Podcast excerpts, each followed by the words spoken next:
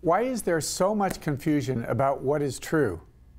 And how do we navigate the crisis we face, not just in the world, but also in the church? How do we know who or what to trust? Join us today as we answer those questions with Father Gerald Murray, author of Calming the Storm Navigating the Crisis Facing the Catholic Church and Society. I'm Father Dave Pivonka, and I'm president of Franciscan University in Steubenville, Ohio, and you're watching Franciscan University Presents. Stay with us.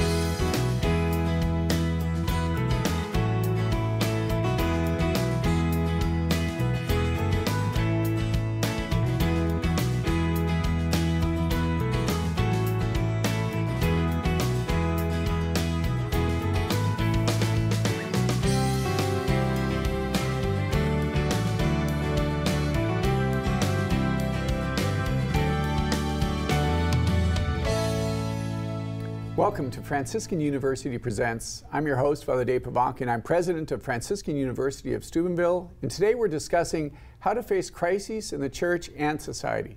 I'm joined by our regular panelist, Dr. Regis Martin, professor of systematic theology here at Franciscan, and Dr. Scott Hahn, the Father Michael Scanlon professor of biblical theology in the New Evangelization here at Franciscan. We are happy to welcome our special guest, Father Gerald Murray. Father Murray is a canon lawyer, a media commentator, a parish priest in the Archdiocese of New York, and he is also the co author of the book we're discussing today, Calming the Storm Navigating the Crisis Facing the Catholic Church and Society. Welcome, Father. Thank you very much. Great, great to be here. It's a great blessing to have you here. So, why this book at this time? Well, this book uh, actually started with the man next to me. Uh, Professor Scott Hahn contacted Diane and myself and said, Would you be willing to do an interview book? And uh, Diane had done an interview book with uh, Bishop Athanasius Schneider uh, called Christus Vincit, and that was dealing with his life, but also his apostle as a bishop, and then particularly dealing with uh, secularization in Western mm. society. So that was a good book. Both Scott and I endorsed the book, and then, when he pr- approached us and said, Will we do the book? I knew Diane already. I said, Sure. So that's where it got started. But I guess the, the background of that is I've been doing TV commentary, Fox, EWTN for a number of years. So uh, I've gotten used to try to explain in understandable ways how a Catholic should approach both crises in society and in the church, and then you know what is the positive answer that the church gives right. when a crisis occurs. Right, beautiful. I think that is the key, the positive answer. You know, we're not ostriches burying our heads, you know, and ignoring the bad news, but we have to recognize that the good news is all surpassing. And, you know, we had uh, done a book with Ralph Martin, uh, Church in Crisis. And that was a lay perspective that was giving us a prophetic perspective that represented a supernatural outlook. And it just struck us, it struck me at the time. We had given you the Defender of the Faith Award up in New York City mm. a year or two before. But the, the positive, the supernatural, that approach that is much more constructive than just tearing down right. and, and criticizing. Although there's a place and a time for that, as you point out throughout the book, you know. But giving hope and at the same time making sure that hope is realistic. The book is uh, filled with admiring reviews of your work. Uh, and uh, let me just paraphrase one that struck me that you bring a certain clarity of uh, conviction and confidence, plus uh, it's all informed by charity in truth. Yeah. I mean, that conjunction is really indispensable. We have to speak the truth. Say what is, mm. but it has to be seasoned with uh, ample amounts of, of charity. Amen. No, it's true. Yeah, that, I agree. That's I learned that from my parents. They're both lawyers, and you don't make your case by simply getting angry. You know, you have to convince the judge or the jury that you're in the right. And you're a canon lawyer yourself. Yes, indeed. It comes, oh, yes. You come by it naturally. well, Father, maybe maybe just the title, "Calming the Storm." Um, what is the storm? It's obviously from Scripture. Where, how did this come about, and, sure. and how do you give us that clarity to be able to see what's going on? Yeah, Diane Montagna actually suggested that we use the incident in the life of our Lord when he was asleep in the boat as they're crossing the Sea of Galilee and then was awakened by the apostles. So it's sort of a, a, a, applicable to the life of the church because for the last 50 years in microcosm, but really we could say in the Western world since the Protestant Reformation and the Renaissance, Christianity has had to answer a critique that is rather devastating mm. uh, devastating in the sense that many people who were calm believers historically in the past now feel that they're intimidated. You know, Christianity doesn't match up uh, to modern man's expectations. So the storms uh, that we're facing do have a history, uh, but the answer, of course, is what is the nature of revealed religion? Yeah. Because everything else that it critiques is a philosophical or a political critique, mm-hmm. have their place in life. But a supernatural religion, a religion that is revealed, has an authoritative basis that goes beyond anything you and I can say. So we try to say, what did the Lord reveal? How was the church taught that? And then how does that answer modern critiques? And you, and you would say that that's really at the heart of the problem is this no sense of divine revelation, no sense of understanding of the objective reality. That, that if you were to kind of boil it down, that's there's the a major crisis or one of them? No, that actually it goes hand in hand. There's a loss of faith in reality yeah. and in the intelligibility of creation. Yeah and man's ability to act properly once he knows what creation is. So that's on the natural level. Supernatural level, it's reducing religion to your opinion of what right. Jesus said yeah. and not you know what the church your teaches. Truth. Yeah. Which, exactly, your truth. Yeah, yeah, you know, people say, that's nice for you, Father. Yeah. But you don't expect me to believe that until I'm convinced of it. I say, in one way, yes, you, we need to convince you, but number two, you got to believe that being convinced is a good thing. Yeah, right, right. right Giving right, up right, your opinion might be the best thing. You that loss of objectivity, I think, is really the thing that subverts the faith. Right. I know, as a former Protestant, you know, uh, you look back on historic Protestantism in the 16th century, and it's probably 85% in common with the Catholic faith, but then it's breaking apart. And so by the 18th century, Friedrich Schleiermacher, in his famous work on the Christian faith, basically reduces divine revelation to religious experience. Mm. And as important as it is to experience Christ, the Christ event in our experience is not the anchor, it's not the foundation. And you know, you retrieve this idea of metaphysical realism, which sounds some, somewhat abstract or abstruse, but it's not. You know, it really is a description of the foundation that every believer needs to recognize it's objectively real, but it's divinely authoritative, and it's available to the lowest layperson as well as the highest cleric. You know, the, the title of your book uh, uh, intrigued me. Uh, I grew up in the 1950s, so I've got about 10 years on you. Mm. But many of our experiences sort of dovetail. We were in Rome, I've been to Dartmouth. Uh, I'm also Irish, but not 98%. 98% like me. There's some German blood uh, running through me. But when I grew up, it was understood that one of the rights of the Catholic Christian was to remain secure in his faith. But since then, we've witnessed the routine and egregious violation of that right. So there is a storm, it's everywhere. But we shouldn't be surprised. I mean, this is prophetic. Jesus told us mm-hmm. there will be tribulation, yes. but be of good cheer because I have overcome the world. I mean, that, that, that's, that's that's sort of uh, comforting to know. It's just that us complacent Catholics from a long time ago never thought it would be this bad. No, it, I, you've got an excellent point there. And, you know, one of the things I think about going back to the Protestant Reformation is uh, the notion of private judgment, that some of the reformers their basic doctrine was the Holy Spirit will inspire each believer to read and understand the Scripture correctly. And that's a direct contradiction to what the church teaches, that it right. is the church who authoritatively explains things and corrects and guides. But private judgment has morphed into our uh, time as what the dictatorship of relativism. Yeah, right. So if I think it's true, sure. it's true for me. Right. And right. then what do you have? People say Jesus meant this, he meant that, or I don't even care what Jesus said. One of the notions that strikes me nowadays is people accuse the church of pride by saying we know the truth. Right, yeah. And they basically say a humble church, which would be like a humble Jesus, would never impose right. or propose definitively anything. Right. That's a caricature of right. reality. Sure.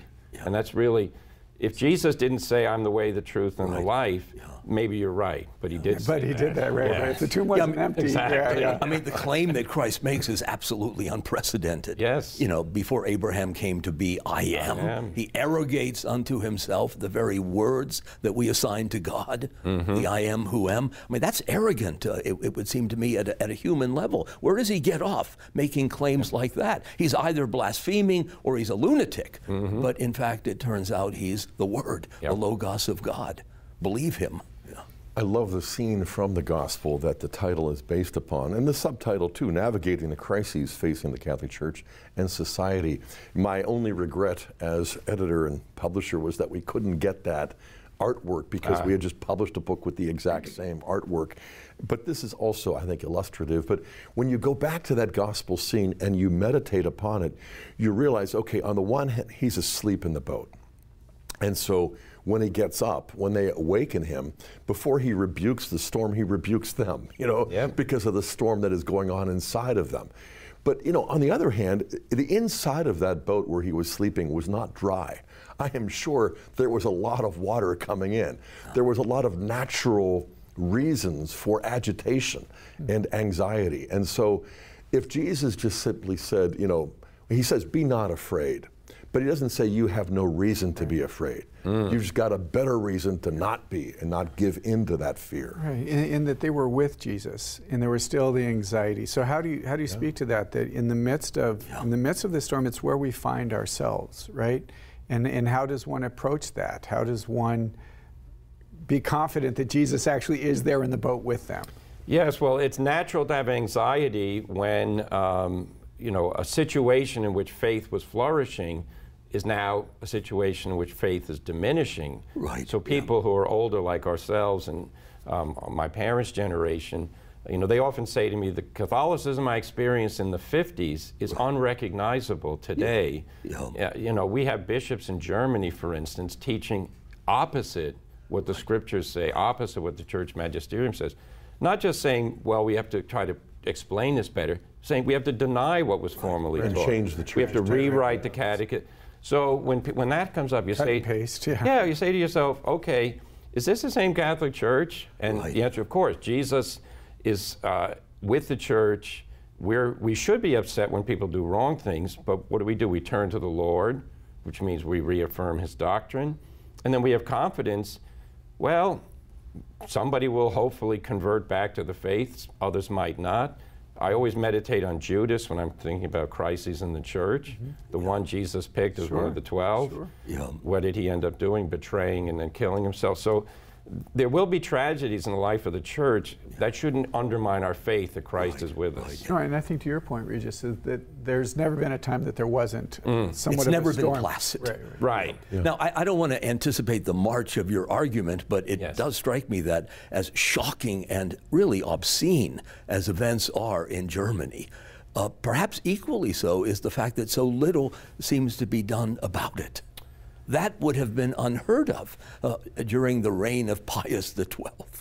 Well, and this is, you know, uh, my mom always talks about Pius XII, you know, as someone, she grew up in, in that era. Uh, he, it was clear. uh, The, the duty of the papacy was to teach the truth and to refute errors. Correct. Uh, and then to explain. See, the Catholic Church doesn't simply say, you're wrong, and then walk away. Right. We explain philosophically the premises, and then the scriptural references, the theological points. Yeah. Um, so what happens now is that Pope Francis thinks, and he said this quite clearly, that we have to make a mess. He Yeah, says, you know, hacer lío in Spanish. In other words, let there be controversy, let there be division in, in opinions, let people speak freely. He's making a calculated gamble, in my opinion, saying that the truth will defend itself. Right. I would say we're not all theologians, you know. right, right. Grandmas who tell their grandchildren, you know, don't engage in homosexual activity, even if a bishop says so. Uh, you know, they they feel very uncomfortable Sure, with when the Pope doesn't back them up. So that, I- that's a problem. And I think what you were saying earlier, Father, was really important is this idea that your truth is your truth. Hmm. But we're seeing that within you know conferences of bishops, right? That, that the German bishops are saying this, and we just there was the document that just came out recently from a n- 120 some odd bishops that signed it, Right. That, that challenged that, which was welcomed Yeah, the fraternal and necessary correction. and necessary, right, So, but there's even this division that's like, well, what bishop are you going to listen to? This bishop says this, bishop, bishop says, the Holy Father says this. Uh, I think we're in the middle of a storm. That's a storm. And you know, um, we, we look back to the Arian crisis, we look back to different periods in church history uh, when bishops uh, were, went astray and the faithful, you know, St. Athanasius was exiled. Right. Uh, and, a lot, and his fellow bishops didn't come to his support. So Um, and he stood contra mundum. he, he was absolutely alone. Yeah. So there's no shame in saying I'm willing to contradict those who oppose the truth of Christ.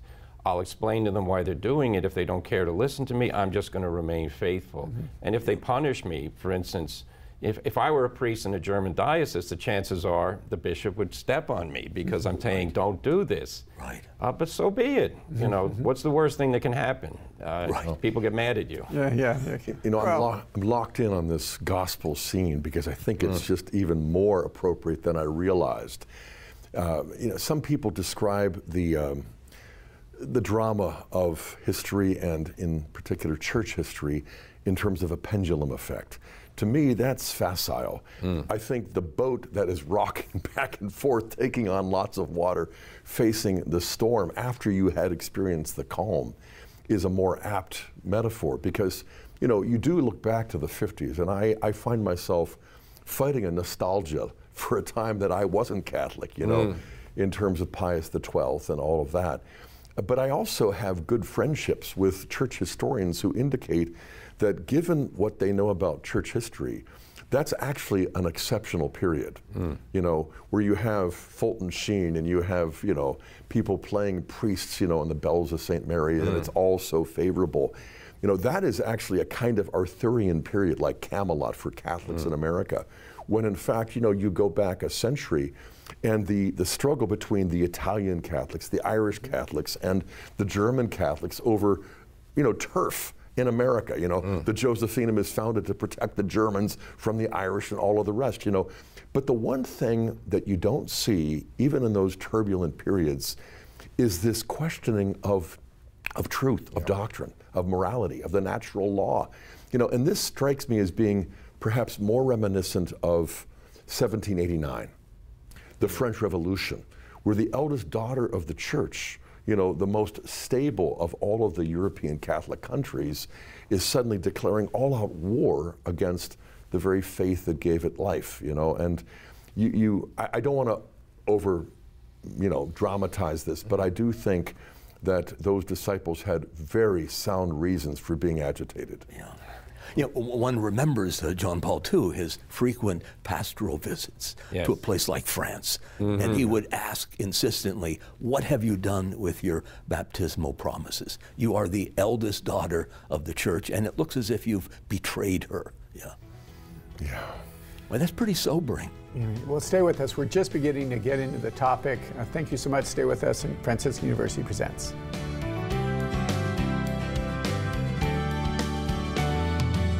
Way out of the crisis of the church is to teach the fullness of the faith and to do so with confidence and conviction and to express the life of Catholic prayer and charitable living in a way that is consistent with our faith. Calming the Storm Navigating the Crises Facing the Catholic Church and Society by Father Gerald E. Murray and Diane Montagna. Walk in the footsteps of saints and martyrs on a Franciscan University pilgrimage. You'll explore the treasures of your Catholic heritage in the Holy Land, Poland, France, Austria, Italy, and more destinations. Find out more at franciscan.edu/slash pilgrimages.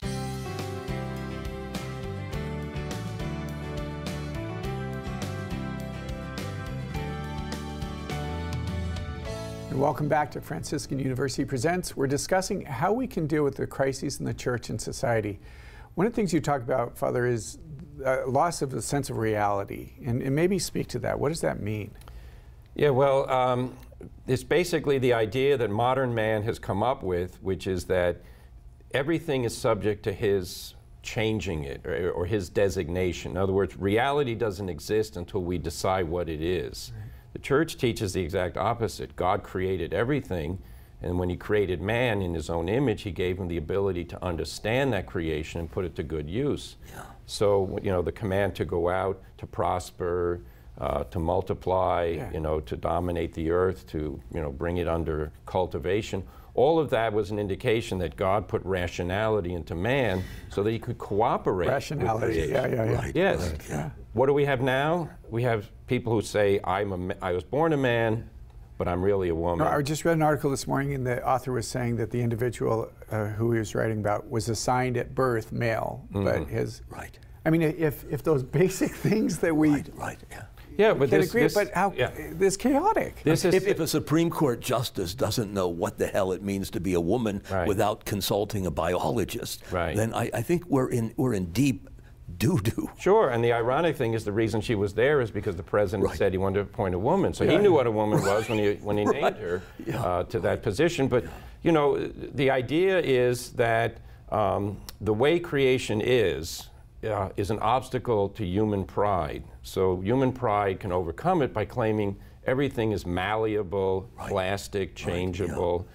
And you know, we, we do this particularly in the age of the sexual revolution to try and pacify people who have serious psychological problems and then moral addictions, immoral addictions, I mean. Their, their moral sense has been stu- uh, stunted by sin to try and pacify them, make them happy. But you talk to any good psychologist who deals with people, this is just another flight from reality, and confirming people in that is only going to make their condition worse. It's, it's so much more than a hallucination, though. It feels more like a cultural tsunami.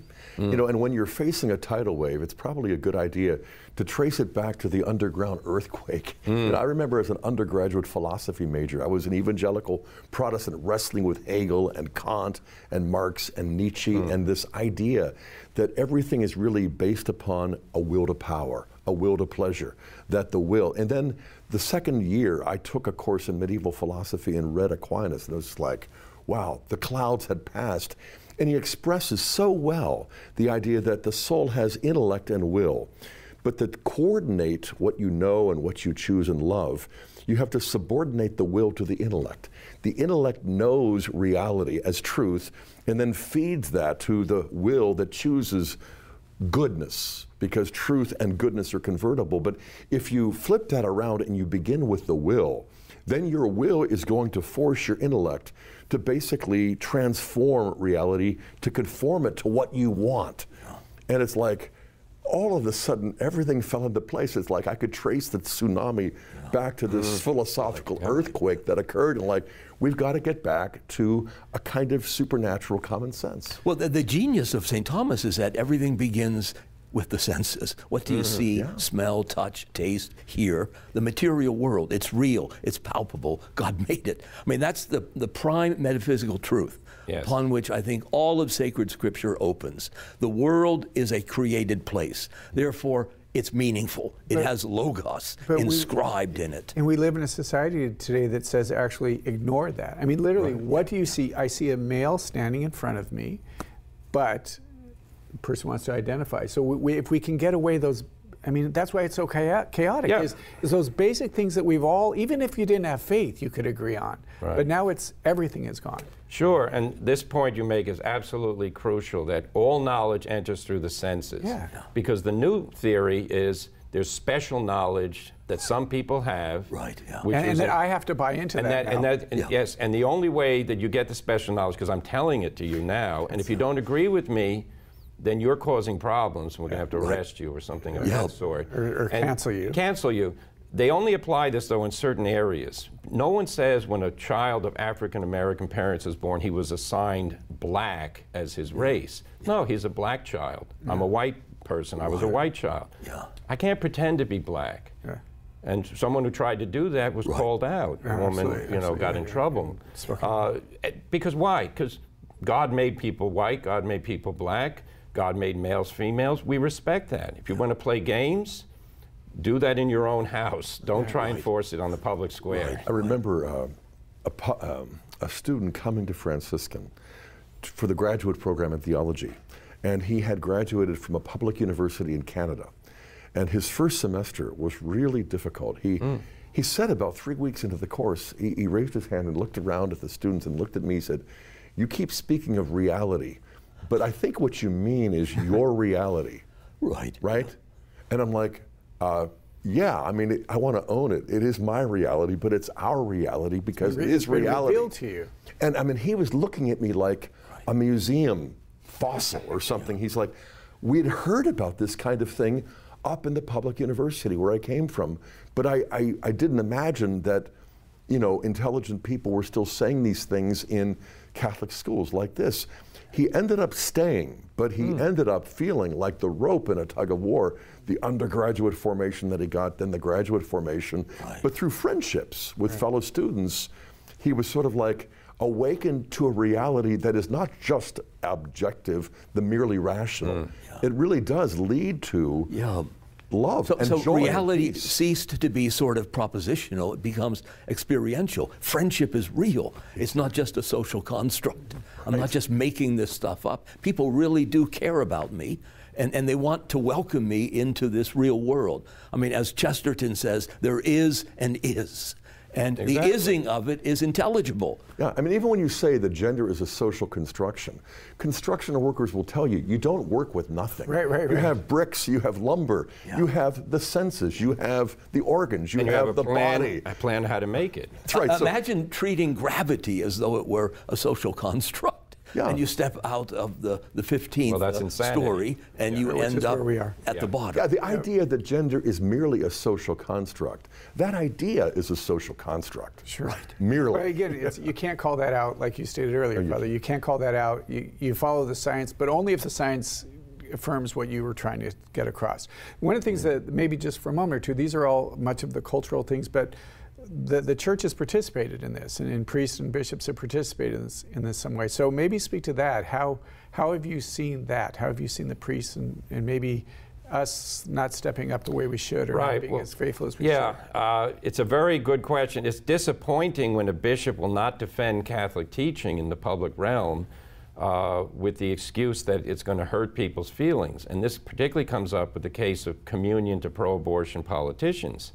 And the bishops made an attempt a year ago uh, to address the question of President Biden and his reception of communion. Now, I've studied this question, I've written on it, I've studied the canon law. Canon law has provisions which say people who publicly and clearly, knowingly reject certain reject doctrines of the faith, and particularly about the sacraments, uh, they are in an objective status that they should not be given Holy Communion because the scandal given to the community is well, the bishops must not disagree with him because they're giving him communion. Right. Uh, and the bishops tried to, you know, approach this, but there was division. And some of the cardinals in the United States went to Rome and they were able to basically get their way, that the statement would be very anodyne, meaning not that strong, and the president would not be called out on it and it's very disappointing. I, I pray for the president. I pray for all Catholics. This is not personalities. This would apply to anybody. You know, and the analogy would be during Hitler's reign, if members of the Nazi Party, who were you know, proposing the execution and killing of Jews and others, were receiving communion to give a good appearance to others, it would be scandalous to give them communion. Right, right, yeah. So that's an area precisely where uh, this relativism uh, is engaged in. Bishops have to be courageous, yeah. uh, like priests, like professors. But it's, it's an exercise of truth in charity, in mm-hmm. love, because we care so deeply about your soul, Mr. President, and you stand in peril of losing it forever, yes. that we need to tell you what you advocate is wrong. That's right. But, you know, but that very premise that we care about your soul, that we live in a world and a culture that finds that antiquated. It's yeah. the idea of this soul, but again, it goes back to your initial thing: is that there there, there is a reality, there is a human yeah. soul, there is an eternity, and then there's you, a hell too. Yes, exactly. You know, which right. is the basic premise behind all of this. Nothing you do in this life will endanger your matter. eternal salvation. Right, right. So basically, let's all get along because God is nice. Each other's God, is, God nice. is nice. Yeah. And then you look at Jesus on the cross. Did he really go through all of this just right. so that everybody could get along? Yeah. No. He wanted, as he said, you know all man he's calling all of us to follow him. Yeah. where did he lead us to? You know the, the cross. most, the most basic example of church discipline is found in 1 corinthians and the result of that is in the opening chapters of 2 corinthians. In chapter 5 of 1 corinthians paul recognizes okay there's a man who's having relations with his stepmother. Mm. even the pagans know better. Yes. you know and so even though i'm not there i hand him over to satan for the destruction of the flesh that in the day of the lord his soul may be saved and so Christ, our Passover, has been sacrificed and expunged the leaven, get rid of him for his sake. Yeah. And so in the opening chapters of Second Corinthians, the Corinthians are asking him, What do we do? We got rid of him, and now he's repentant. It's like, what do you do? You know, that was the purpose. That's the point, you know. And so a little discipline can go a long way. It can go an eternal way. you know. Absolutely. Amen. Yeah, the hesitancy uh, on the part of our Lord's spiritual uh, to speak uh, truth to power. I mean, here is a guy who persists in saying, Well, I believe the baby is human because that's an article of faith, when in fact it's a datum of biology. Yes. And he's not called out on that. I mean, great Right. big bishops allow this to go uncorrected. And that to me is scandalous. Laity, too, lay voters let it go. uncorrected. No, it, it, it is a scandal. Everybody recognizes it, but it's, you know, it, the, the, the challenge here is to say the mission of the church is the salvation of souls, and one of the great means for doing that is instructing people in the truths of Christ. And one way you instruct people is you say, when important people violate church rules, which are based on divine law, we don't pretend they're not doing it. Right, yeah. Do you think, uh, and maybe this is more, and we can deal with this a little bit. How do you deal with somebody like the president who who knows what the church is teaching, but just doesn't care? I mean, is it instruction or is it? I think there has to be something that has to be done, right? Well, there's the charitable rebuke, Yeah. you know, which is you basically say, Mr. President, s- stop coming to communion. If you do, we're going to not give it to you. Uh, and don't pretend that you, as a great Catholic, that he likes to talk about how important Catholicism is. right. Don't pretend that Catholics can support the killing of our unborn brothers and sisters. and then goes all the way to Rome and has a private interview with the vicar of Christ and lies about it by saying, He told me I'm a great Catholic. Just continue to do what you are doing, unless the Pope really said that. Well, we- We'd like to know. And we will be back um, with more Franciscan University Presents. Please stay with us. The surest way to stay faithful is to frequent the sacraments, pray a lot, study the Bible and Catholic teaching, live a sacrificial life, extend yourself for the benefit of your neighbor, and do not worry inordinately. God is good and helps us at all times. Calming the Storm Navigating the Crises Facing the Catholic Church and Society by Father Gerald E. Murray and Diane Montagna. What if you discovered a university with unmatched science, faculty, and programs? Place where you didn't have to choose science over faith. At Franciscan University of Steubenville, you'll find faith inspired, student focused, research driven programs leading to satisfying careers in medicine, scientific research, engineering, computer science, and many more science and health fields. At Franciscan University of Steubenville, education is more than just a word, it's a discovery.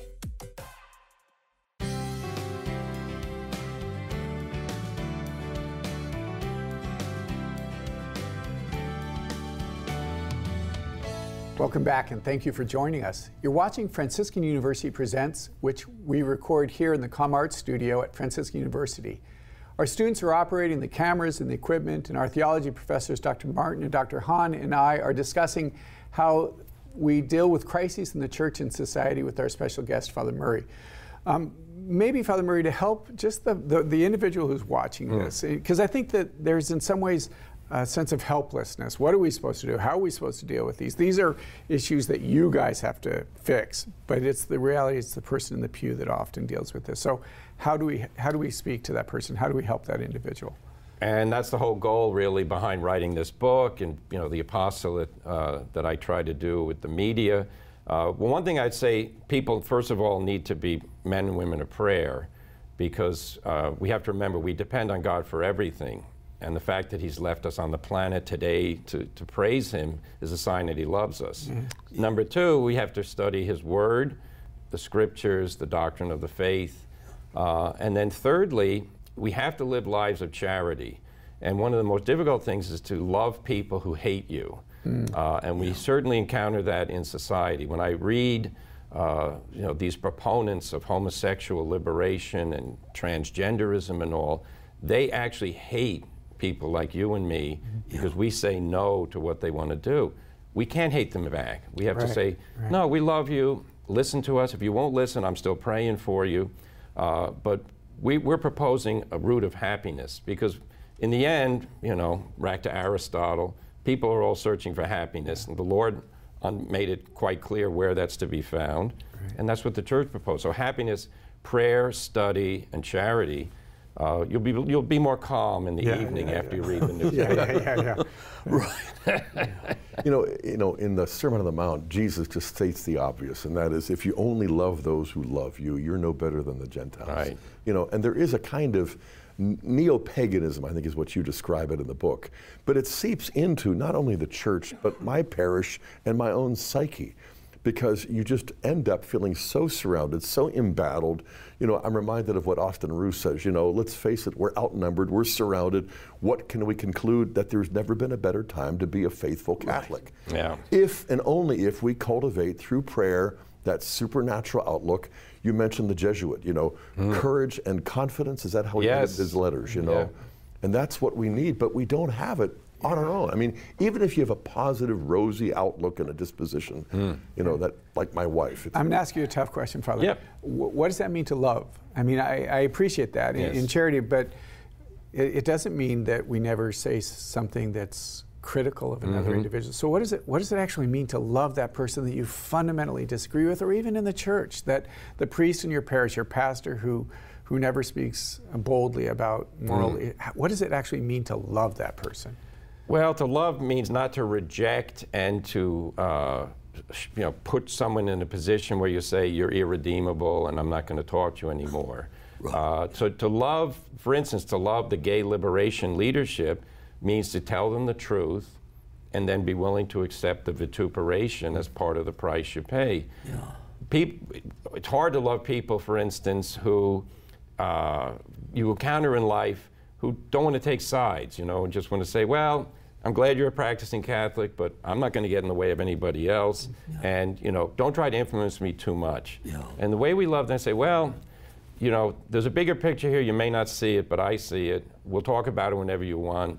Uh, but love means to desire the good of the other. And I think, you know, that's to do it effectively, we have to raise those people up in prayer and make sacrifices for them, but then also keep telling the truth. Because in the end, if there's a famine in the world today, it's a famine of truth. People just, they hear on the media nonsense and lies, Right. and we have to respond. You know, the people that you describe uh, as the fence sitters, you know, the pro choice Catholic politician, uh, if you read Dante in the early cantos of the Inferno, he treats them in a witheringly dismissive way. He says they've lost the good of the intellect. He, he describes that as coming from Aristotle. But then he says they're not good enough uh, to go to hell.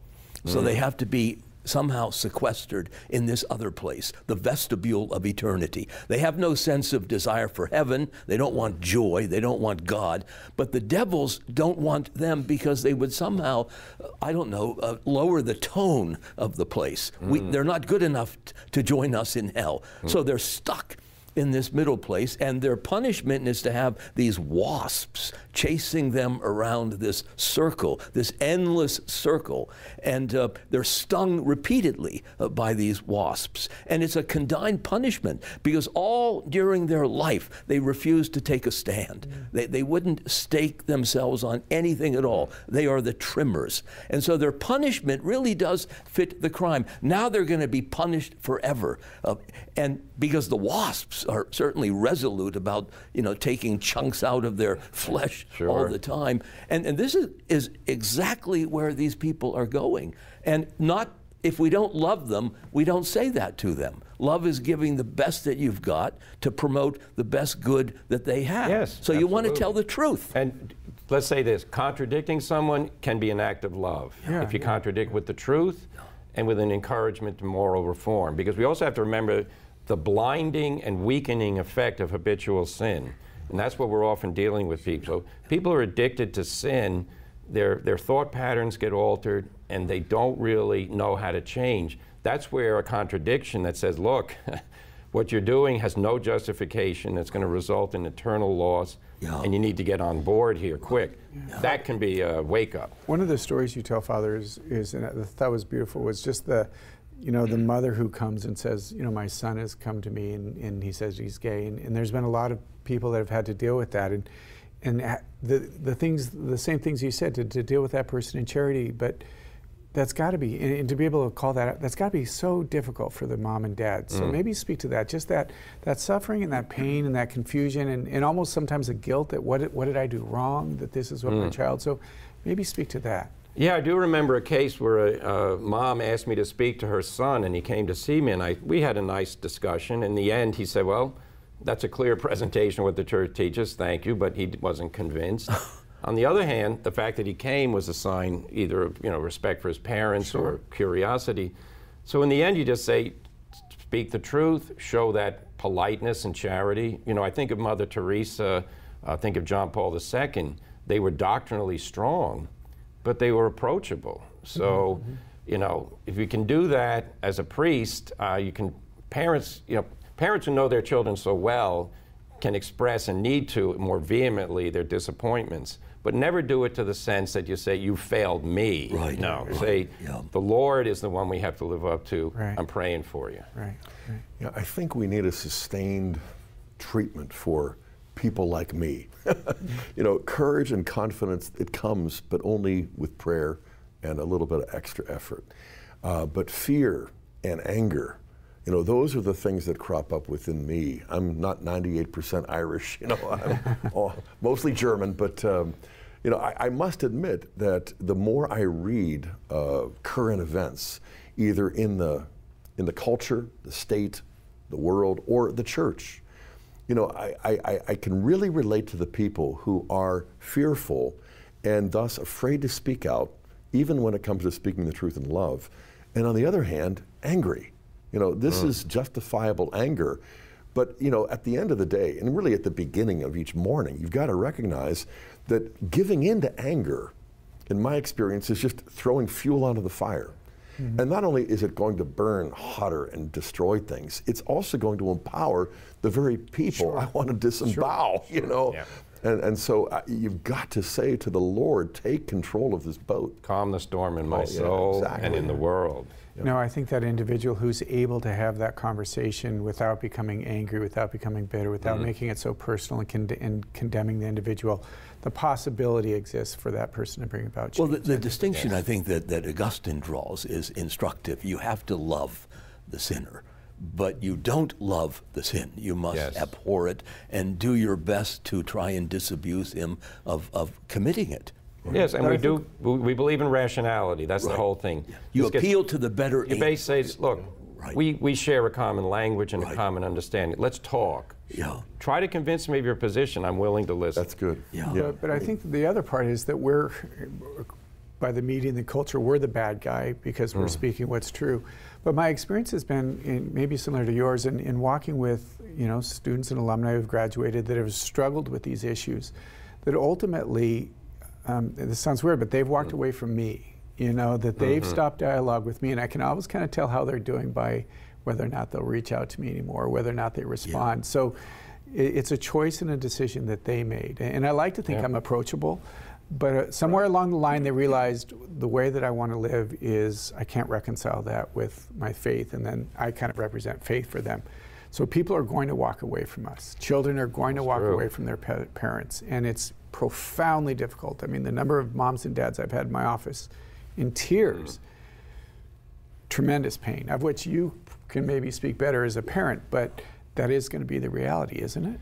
It is, and um, that's recognizing we're made in God's image. We we have free will. We can make bad choices. You know, that's uh, freedom. Just doesn't mean that I that I'm always right. Um, and as a priest, you basically have to have the attitude. It's Lord, I'm going to cast the seed. I'm going to speak the word. I'm going to try to be charitable.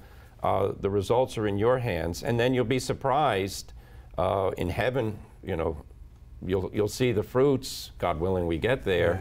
Um, but on the other hand, the disappointment that would say, "Well, I'm going to keep my mouth shut because I don't want any more people walking away from me." That's more or less a self-serving motive. Um, and you know, I I love reading lives of some of the saints who get into arguments. You Yeah. know, and you realize, yeah, sometimes somebody needs to hear a word they don't want to hear, and they're going to get angry, and then you don't try to mollify and say, "I didn't mean that." Right. Well, I think we see that in John 6, that when Jesus proclaims hmm. the, the Eucharist, that people walk away and He allowed them. I mean, I think there's something about us that says, I don't want anybody to walk away from the church, which I don't. Right. But the reality is, is I can do everything right, and they're still going to walk away from the church. Well, There's one of the, uh, the do about that. reassuring things about the Catholic priesthood is the fact that it's always there.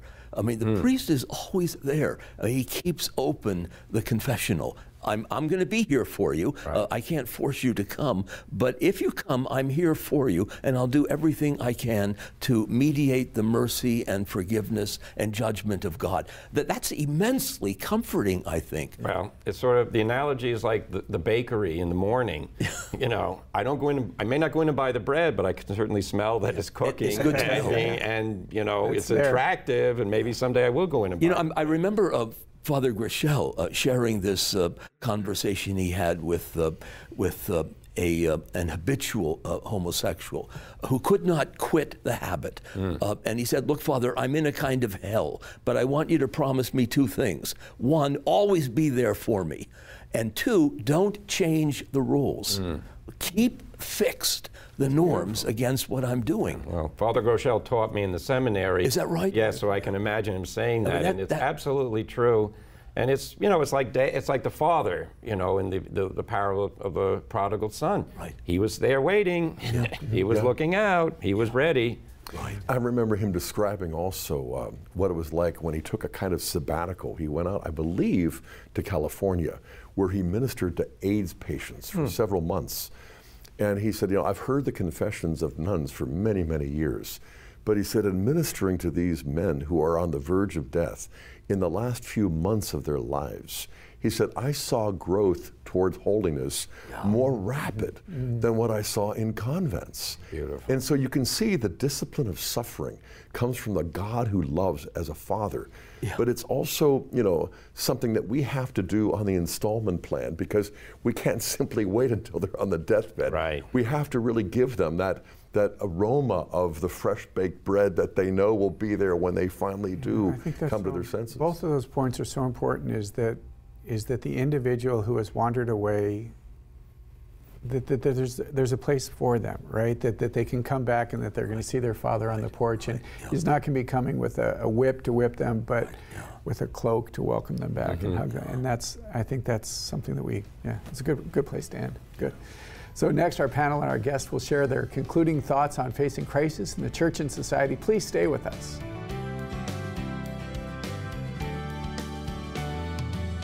To deny Holy Communion to someone who rejects the Church's teaching on the right to life of unborn children is the most charitable thing to do. It is the rebuking of a sinner and a call to repentance and a defense of the holiness of God's sacred body and blood.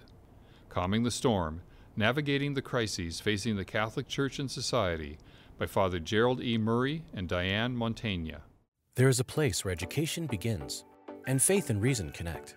Franciscan University of Steubenville's online programs will advance your career through an e learning experience that's both academically excellent and passionately Catholic.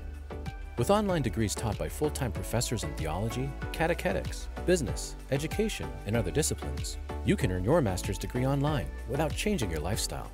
Find out more today at franciscan.edu, where your faith and career can connect online. The loss of belief in the real presence of Christ in the Holy Eucharist is a tragic fruit of worldliness and doctrinal confusion. The remedy will come through a combination of prayer, good preaching, and teaching by priests and bishops, penance, the reverent celebration of the Holy Mass, and above all, a revival of true love for our Lord, who remains with us and has not left us orphans. God is with us in the Mass and in the tabernacle. Do we take that fact seriously? We should. Calming the Storm Navigating the Crises Facing the Catholic Church and Society by Father Gerald E. Murray and Diane Montagna.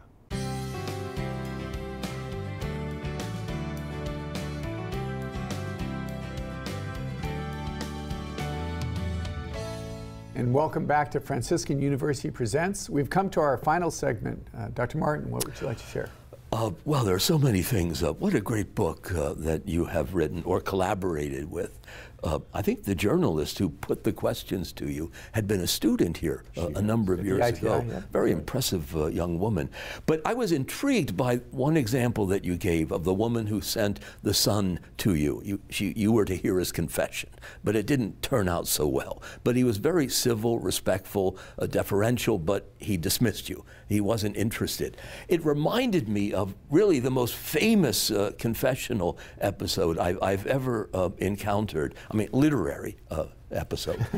Luigi Giussani, in the religious sense, talks about a young man whose mother sent him uh, to Father Giussani's confessional.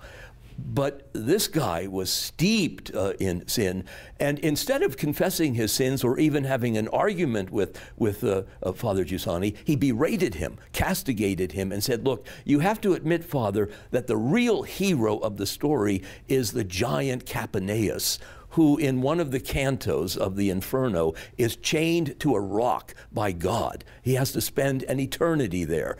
But God can't prevent him from blaspheming God.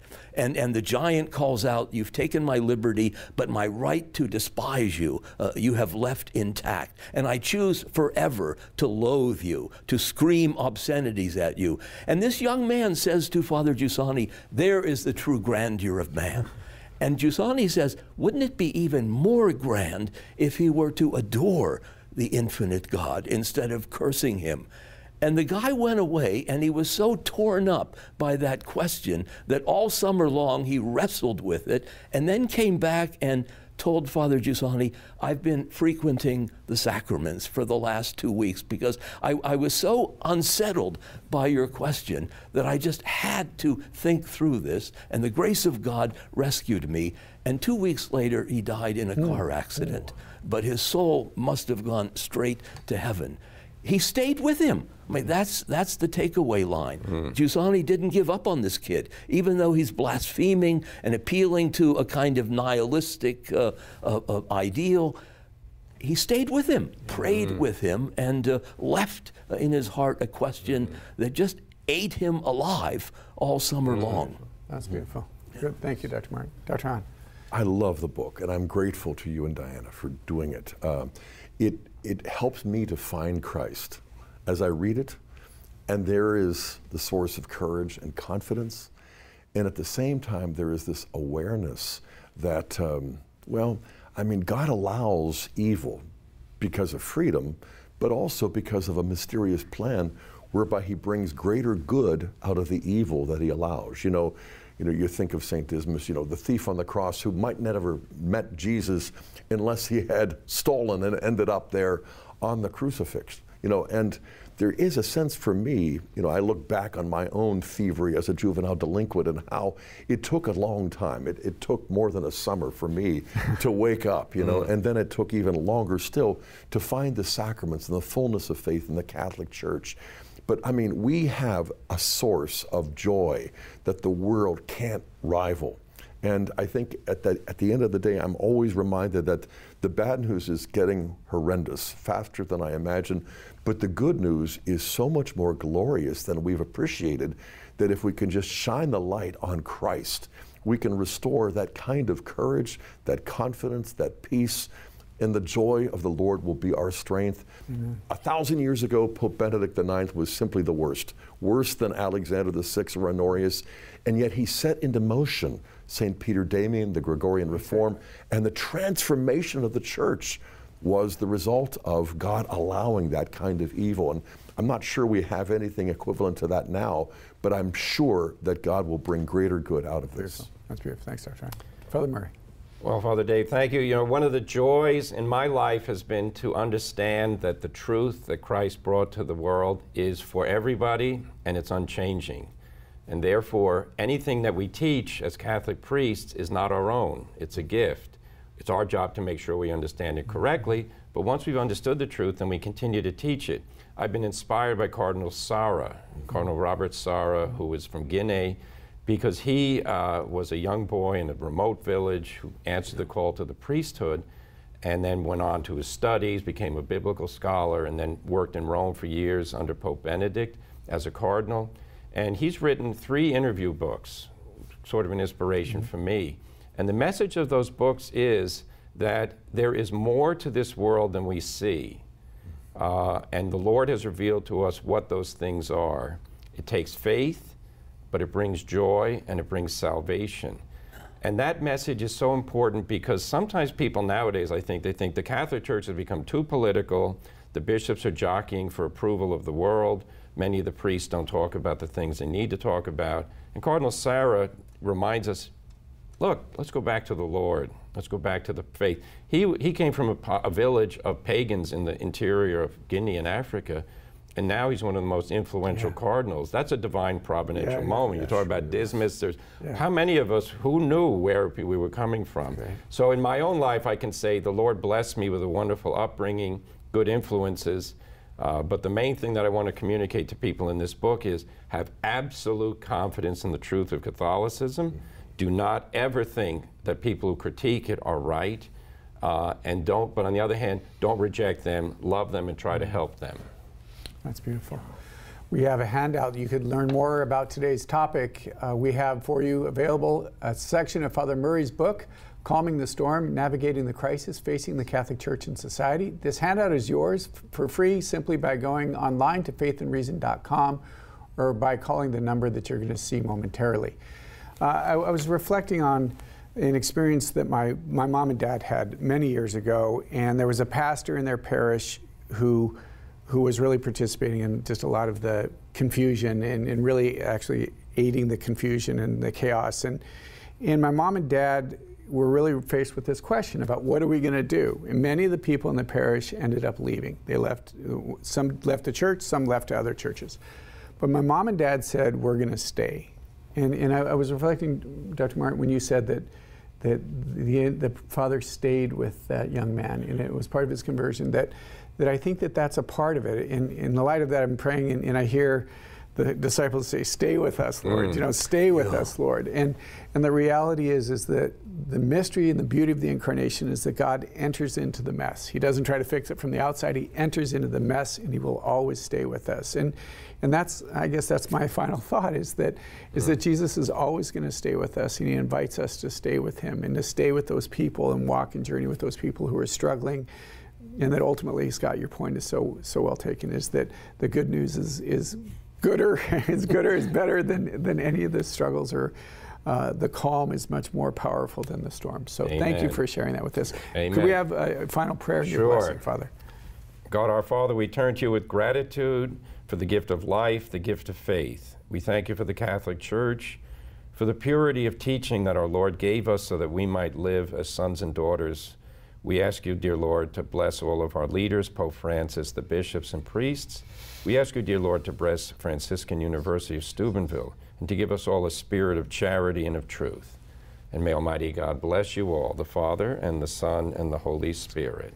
Amen. Amen. Thank you so much for being with us. Thank you. God bless you.